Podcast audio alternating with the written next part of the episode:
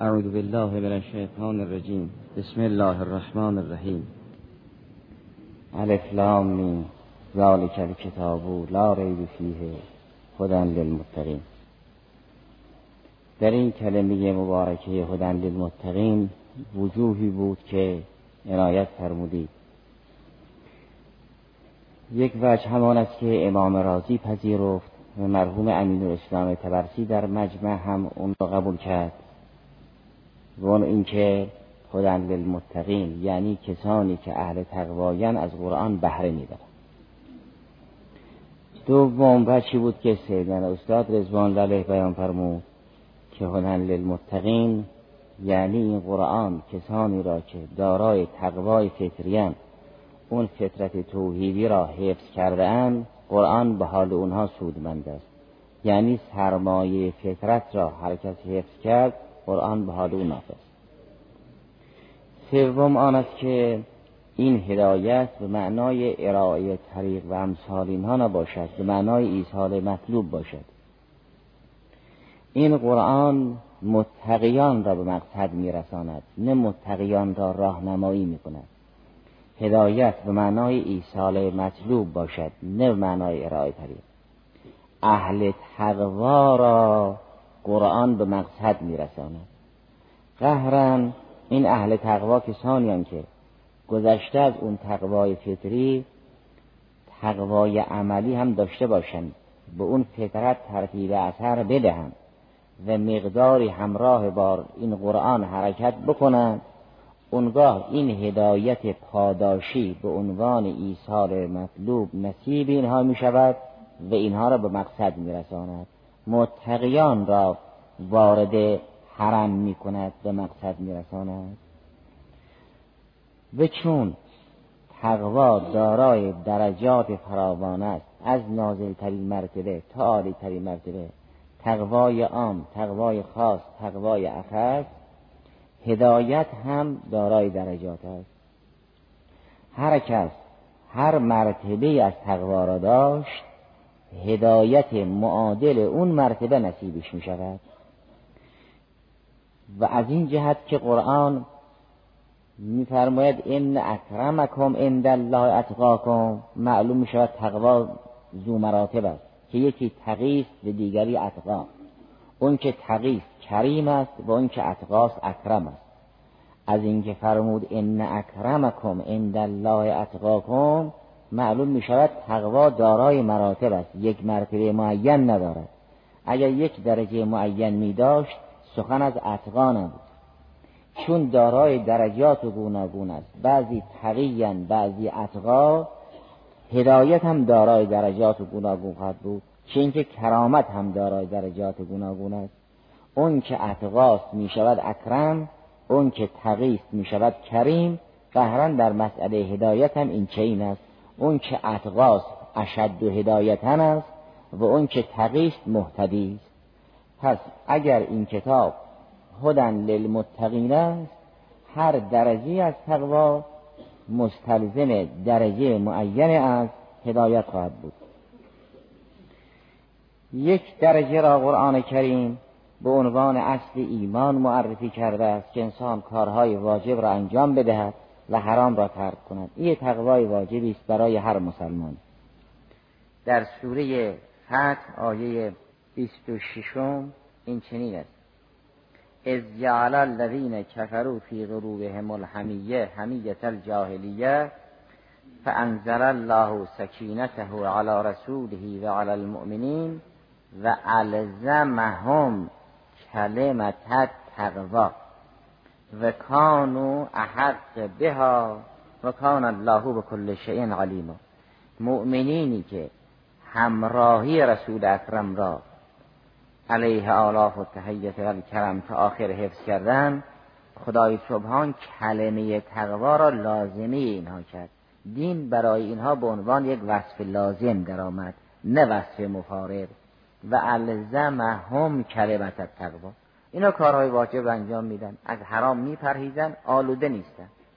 این تقوای معتبر در باره هر مسلمان. این تقوای عام است که این نازل ترین درجه تقواست. چون بر همه واجب است که عادل باشند یعنی کارهای واجب را انجام بدن و از حرام بپرهیزند این نازل ترین درجه تقوا از این مرحله بالاتر اینکه انسان مستحبات را ترک نکند. مکروهات را ارتکاب نکند به مانند آن. به بعضی از مباهات هم حتی سری نزند و امثال آن. و از این بالاتر تقوای اخص است که جز به خدا به چیزی نیندیشد. اون که جز به خدا به چیزی نمیاندیشد اون تقوای او اخص و تقواها خواهد بود. قهرن او می شود اکرم قهرن هدایت او هم اشد و هدایتا از هدایت های دیگران خواهد این که فرمود اتقوا الله حق تقاته. این حق تقاته نشانی اون عالی ترین درجه تقوا. که فرمود خدا را اون طوری که شایسته تقوای الهی است بپرهیزید. چون تقوا نظیر تراث تا جزء کلمه نیست. تراث اصلش وراث است که واو به تا تبدیل شده است به نام تراث و این هم اصلش وقوا بود که بعد تبدیل به تا شد شده تقوا که تا جزء کلمه نیست. و اصلش هم وقایه است. اگر انسان خود را از غیر تعلق به غیر خدا حفظ کرد این میشه مصداق اتقوا الله حق تقاته. حق تقوای خدا این است که انسان به غیر خدا دل نبندد. زیرا اگر قلب به تعبیر از امیر سلام الله علیه در دعای کمیل به حب خدا متیم شد یعنی پر شد و لبریز شد جای خالی نیست تا علاقه غیر خدا اون خلع رو پر کنه. اگر قلب این شد و قلبی به حب که متیم متیم یعنی لبریز پر. جای خالی نیست که غیر خدا در اون خلع راه پیدا کند قهرن این دل به غیر خدا تعلقی نخواهد داشت. نه تنها کارهای حرام را انجام نمی‌دهد یا مکروه را مرتکب نمی شود به مباه دل نمیبندد. این میشه حق تقا. اگر حق تقا شد حق هدایت هم از آن این هاست یعنی هدایت محضه. عالی ترین درجه هدایت از آن کسی که عالی ترین درجه تقوا را داشته باشند اگر یا ایها الذین آمنوا اتقوا الله حق تقاته درباره کسی ثابت شد قهرا حق هدایت هم یعنی هدایت حق و هدایت محزم نصیب خواهد شد. و چون تقوا مراتبی دارد و قهرا هدایت هم مراتبی دارد ایسال به مقصود هم مراتبی دارد. بعضی ها مقصودشون همون بهشتی است که تجری من تحت هر انها بعضی مقصود اونها گذشته از رسیدن به بهشتی که تجری من تحت هر انهار دنبال مقصود عالیتر میگردن که جنت اللقا باشد. هر درجه که انسان از تقوا سهمی داشت به همون درجه از هدایت به معنای ایصال مطلوب بهره می‌برد. و این تنها درباره بهشت و بعد از مرگ نیست. مادامی هم که در دنیا هست به مقصد می‌رسد. چون تقوا این نقش را دارد. و اگر در سوره انفال آیه 29 این چنین فرمود یا ایها الذین آمنو ان تتقوا الله یجعل لكم فرقانا. اگر تقوا داشتید قرآن اون نوری که به وسیله اون نور بین حق و باطل فرق می‌گذارید به نام فرقان به شما می‌دهد اون نوری که می‌دهد ایثار مطلوب است به هدایت است. این که فرمود ان تتقوا الله یجعل لکم فرقانا مثل آن است که فرموده باشد ان تتقوا الله یهدکم الی الفرق بین الحق و الباطل. اون فرقان یک نوری است که به وسیله او انسان مردد نخواهد شد هرگز متحیر نیست. در وظایف هرگز شک ندارد در مسائل علمی هرگز شک نمی کند. این نور به عنوان پاداش به متقیان داده می شود. اگر قرآن هدن للمتقین است نحوه هدایتش هم این است که اگر کسی اهل تقوا شد مردد نخواهد بود. تا برسد به اون مسائل عمیق اعتقادی که در اونجا هم یک فرجهی برایش پیش می آید و از تردید بیرون می آید هرگز یک انسان متقی متحیر نیست نمیماند. ان تتقوا الله یجعل لکم فرقانا. و هرگز به هر درجه از تقوا که انسان برسد در اون درجه متوقف نخواهد بود. یعنی همه مسائل مربوط به اون درجه بر او حل می شود. و این کتاب هدن للمتقین است. چون خود این کتاب حبل الله است که به ما فرمودن و اعتصموا به حبل الله. و این حبل خدا این تناب الهی یک طرفش به دست انسان است یک طرفش به دست خدا پس حدی برای باطن قرآن نیست. و هر اندازه انسان اهل تقوا بود از کنه باطن قرآن بهره می‌برد و سراسرش هدایت است برای متقیان. هدن للمتقین. اونگاه معلوم می شود اگر یک جای قرآن به نام سوره بقره فرمود قرآن هدن للناس است بعد هم در اول سوره فرمود این کتاب هدن للمتقین است. یعنی اگر خواستید درست بنگرید مردم همین هایم غیر متقی اصلا انسان نی نشانش اینه که فرمود انهم الا کل انعام. گرچه در اول امر انسان تلاش می کند بین هدن للناس با هدن للمتقین فرق بگذارد. وقتی که بحث روشن شد معلوم شد مردم همین غیر از متقیان کسی انسان نیست.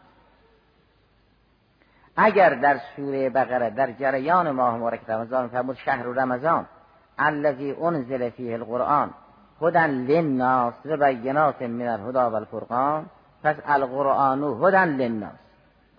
و اگر در سوره در همین اول سوره بقره فرمود قرآن هدن للمتقین انسان در تلیه امر مردد است که چگونه بین این دو جمع بکند. وقتی بحث راهش رو باز کرد به آیاتی برخورد کردیم که خدا میفرماد اون که هدایت نشد از آدم نی این هم الا کل انعامه بل هم ازل.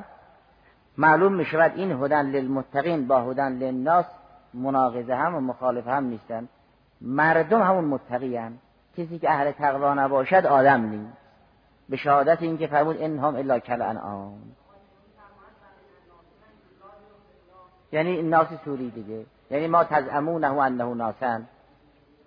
وقتی که بفرماید کفار و منافقین کل انعامن بل هم ازل سبیلا می‌بینیم در حقیقت ناسواقی های متقین در اوائل امر انسان به همون توجیهات گذشته مطلب را حل می‌کند در پایان امر می‌بیند مطلب جور دیگه است. نه این برای اوائل امر است. نه اینکه بحث های گذشته را انسان ابطال بکند.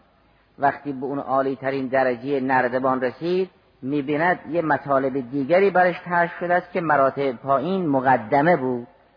انسان در بادی امر این چنین توجیه می‌کند. میفرماد هدن للمتقین با هدن للناس. جمعش این است که قرآن برای هدایت همه مردم آمده است. منتها متقیان استفاده می‌کنند. اون سوجی که ذکر شد. اما وقتی که یه قدر جلوتر رفت می‌بیند قرآن غیر متقی را انسان نمی‌داند. می‌فهمد این هم الله کل انام بل هم یعنی باطن اینها ناس نیستن. ظاهر ناسی داره. اگر باطن اینها ناس نیست و قرآن مال انسان واقعی است انسان واقعی های متقین است دیگه. نشانش اینه که غیر متقی یعنی کفار در قیامت که روز ظهور باطن است به صورت حیوان محشور می شوند بر هم ازل سبیلا. از اونها هم نازلترن برای اینکه انعام با نداشتن عقل راه شهوت رو طی می‌کنن اینها با داشتن عقل راه شهوت و غضب را میپیمایند.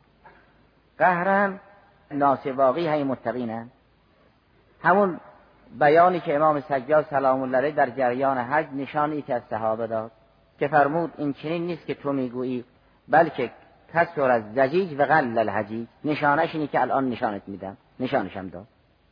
باطن اون افراد را نشان داد حضرت. بدید یه ده حیواناتی در اون سرزمین جمع شده پس اگر قرآن هدن للناس است اون کسی که انسان است واقعا او استفاده می کند و اون که استفاده نمی کند یوم القیام معلوم می شود که به حساب انسان نبود.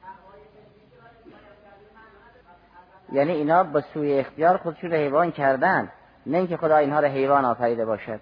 فرمود و نفس و ما سواها فالهمها فجورها و تقواها قد افلح من زکاها از اون طرف فقط خواب من دستاها. اگر کسی عمدن این فطرت انسانی رو دفن کرده است بین شهوت و غضب یعنی اون عقل را وسط گذاشت خس و خاشاک شهوت و غضب رو ریخت روش دفن کردی رو زنده بگور کرده. این بهش میگن دسیسه اگر انسانیت رو دفن کرده الان چی ظهور می‌کند؟ شهوت و غضب یعنی حیوانیت.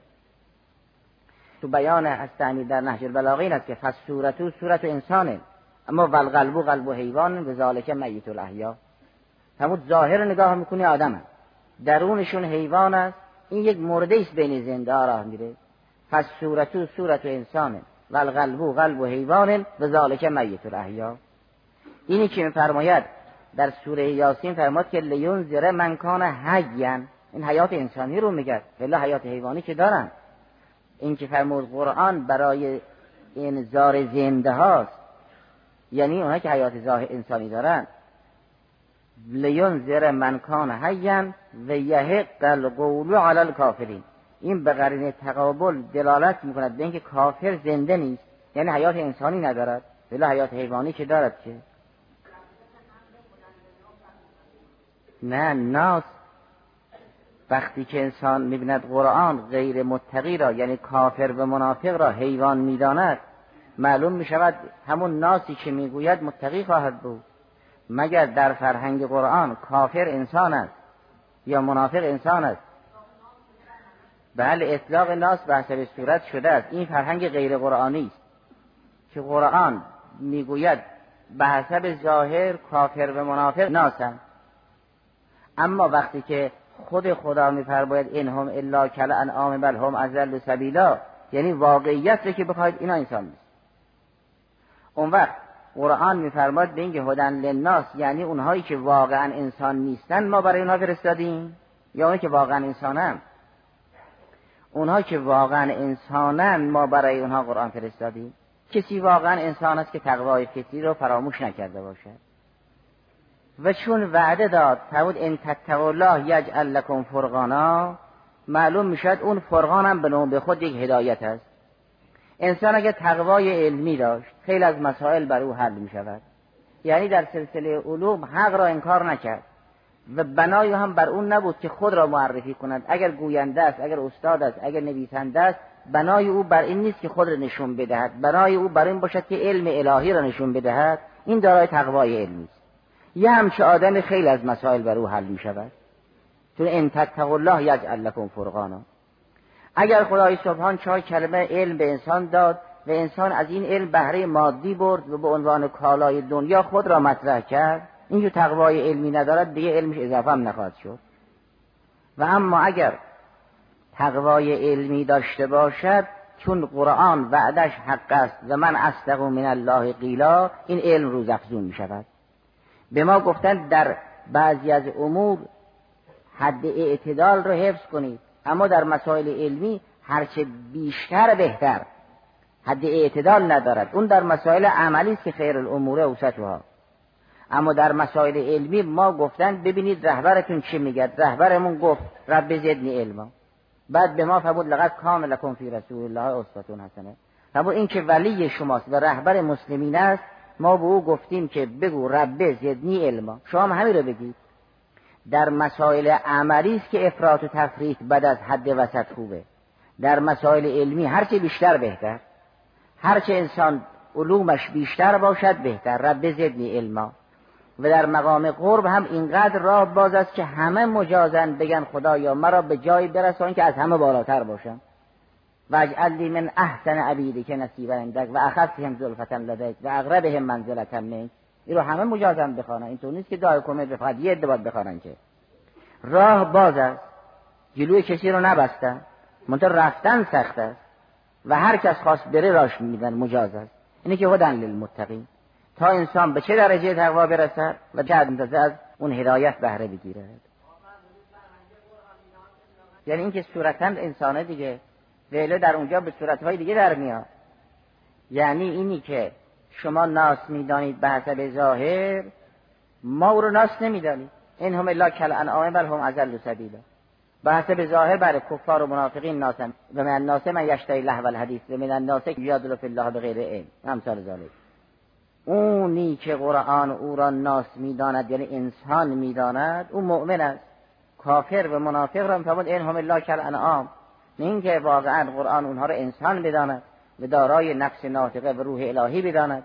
و بگوید اون نفسی که من به او دادم اون نفس رو حفظ کرده و دفن نکرده. اگر کسی انسانیت رو دفن کرده باشد خوب مرده دیگه. بنابراین چون تقوا دارای درجات خواهد بود هدایت قرآن هم دارای درجات خواهد بود. و یکی از برجسته ترین درجات تقوا اینه که انسان در مسائل علمی به این فکر نباشد که شبهه را به جای علم القا کند و یا عالم را به جای علم القا کند خود را در علم مطرح کند. اگر تقوای علمی داشت خیلی از مسائل بر او حل می شود ان تتقوا الله یجعل لکم فرقانا. قهران می شود هدن للمتقین. اونگاه متقین را وقتی قرآن کریم معرفی می کند پنج صفت بر اینها ذکر می کند فرماد الذین یؤمنون بالغیب. این یک صفت که ایمان به غیب است.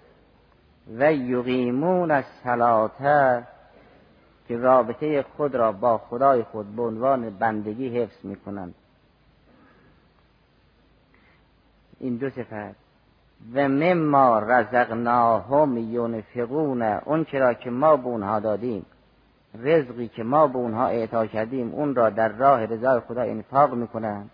چه مسائل مالی چه مسائل علمی. این سه صفت.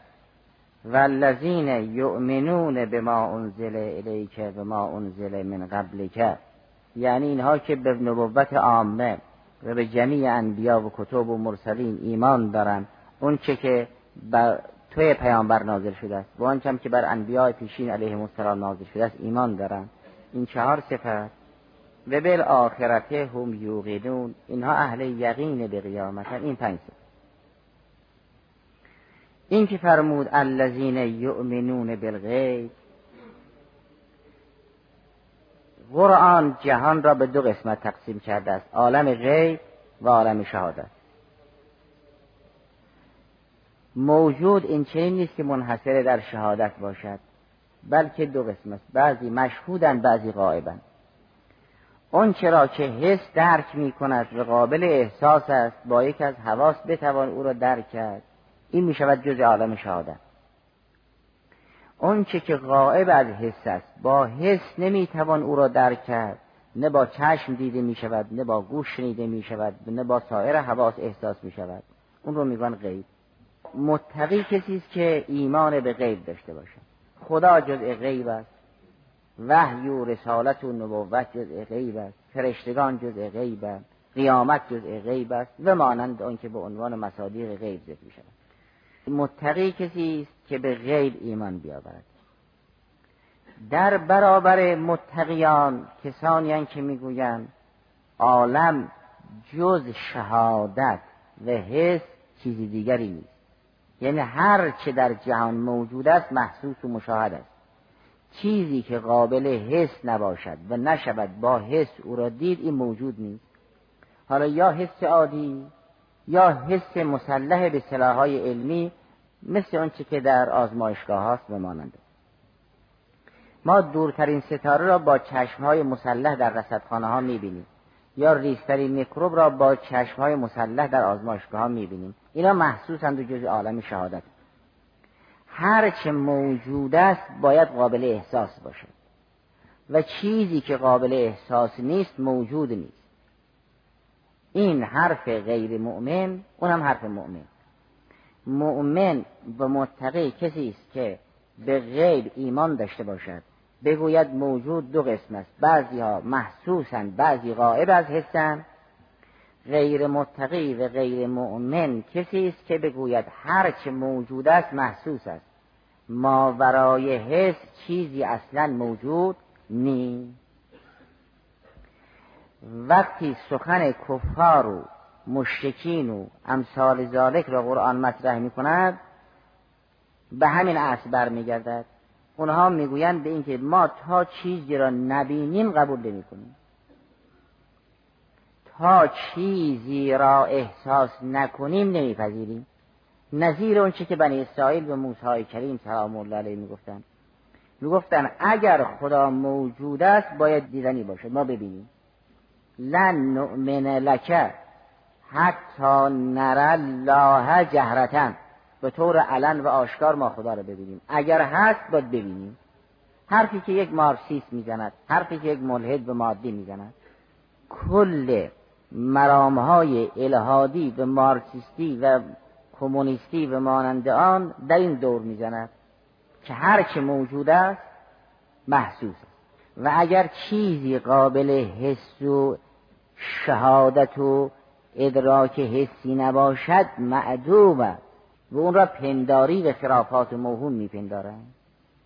پس متقی کسی است که به غیب ایمان بیاورد کافر و مشرک کسی است که به غیب ایمان ندارد. بله مسئله آخرت و مسئله وحی و رسالت را چون دو اصل از اصول سگانه دینن علاهده ذکر فرمود مسئله غیب را که اول ذکر فرمود تنها مستاقش مسائل توحیدی برمیگردد که به اصول سگانه دین در اینجا اشاره شده باشه اونها را برای اهمیت مطلب علاهده ذکر فرمود. بنابراین قرآن شروعش به این است که موجودات دو قسمن غیبی و شهادتی. تنها شهادت نیست عالم غیب هم هست. الذین یؤمنون بالغیب.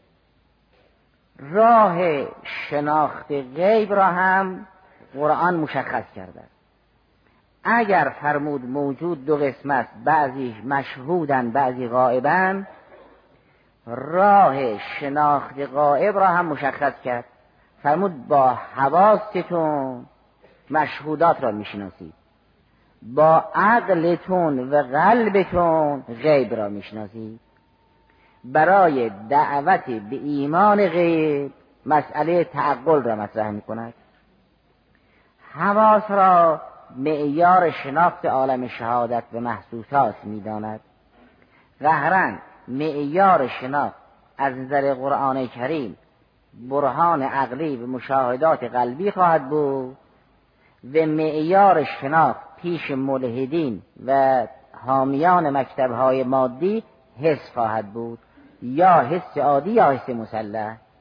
یک مادی می‌گوید چیزی قابل قبول است که با یکی از حواس چه حس مسلح چه حس غیر مسلح شناخته بشود الهی می‌گوید چیزی قابل قبول است که با برهان عقلی یا با مشاهدات قلبی قابل درک باشد. نظیر این که چیزی در عالم شهادت موجود است که با یکی از حواس درک بشود حواس برای محدوده عالم شهادت است. ولی عقل و قلب برای محدوده شناخت ما فوق عالم طبیعت که عالم غیب است. پس متقی یعنی انسان عاقلی که معیار شناختش عقل و قلب است و نه حس و تجربه. زیرا با عقل و قلب می‌توان غیب را شناخت و به غیب ایمان آورد. الحمدلله.